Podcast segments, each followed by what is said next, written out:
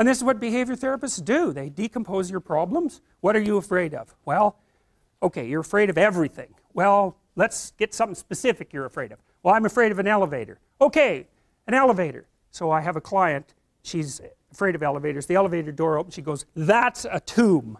And I thought, Oh, wow, I thought it was an elevator. But for you, it's not a bloody elevator, it's death. And so that's what you're afraid of.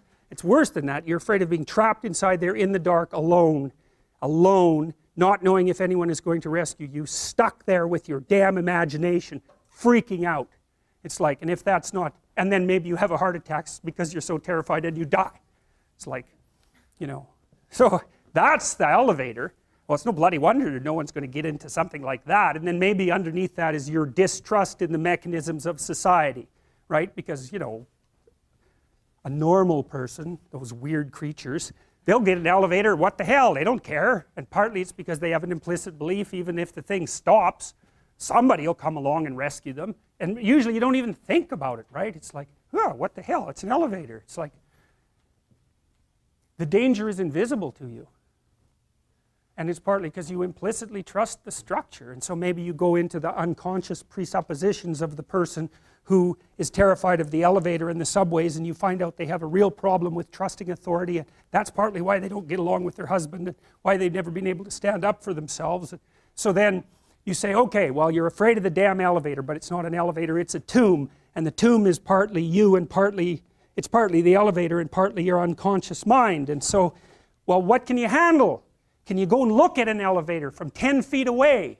It's like, yes. Okay. How about 9 feet away? Yes. 5 feet? Yes. 4 feet? No. Okay, no problem. Four and a half feet. We're going to go from that elevator. We're going to look at the damn thing until you're bored of it. Because that's what we're trying to. You should be bored of the elevator. Because then you're not afraid of it, obviously. It's like it's an elevator. You just don't notice it, right? All these things around here that you don't notice. I'd take you out of here and ask you what color the walls are. You haven't got any idea.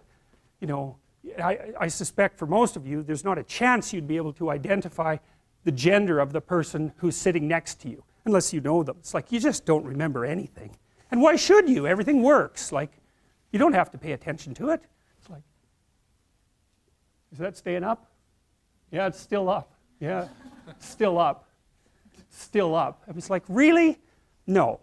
No, you get bored of that real quick. And so then you just ignore it. And, but the agoraphobic has had that veil of ignorance torn away, and what they see behind it is mortal threat. And so that's really what you're helping them deal with. And so this week they're four and a half feet from the elevator. Next week they're a foot from the elevator. And the week after that, the horrible gates of hell open and they look inside and they don't run. And so, hey, they're tougher than they thought they were. And that's what you're teaching them, actually. You're not teaching them that the world isn't dangerous. Because that's a stupid thing to teach someone. Bloody right, the world is dangerous. It's terrifying.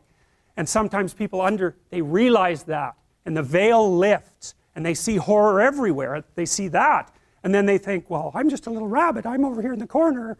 I can't move. I'm, I'm petrified. And then they can't move. They hide at home. They cower at home because everything has become a predatory domain. And so what you teach them is you're not as much of a rabbit as you think. And part of that is that you help them grow some teeth so that they can go home and have that fight with their husband that they should have had 25 years ago. And it happens very frequently with agoraphobic clients that you get them so they can go on the damn elevator and they can go on the subway and they can take a taxi. And maybe they learn to drive. Wow, they get some autonomy and then they're a little tougher and so then they can stand up the, for themselves and they go back and like their husband might not be very happy with any of this. Really it depends on what sort of guy he is you know? If he's a real tyrant he might be just perfectly happy that he's married to someone who you know is afraid of her own shadow because then she won't ever leave.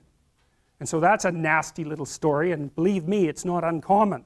So she gets tougher by facing what she fears and what she finds out is there's a hell of a lot more to her than she thought. And that's really what happens when you do behavior therapy with someone who's agoraphobic. It isn't really that they get less afraid, it's that they get braver. That's way different.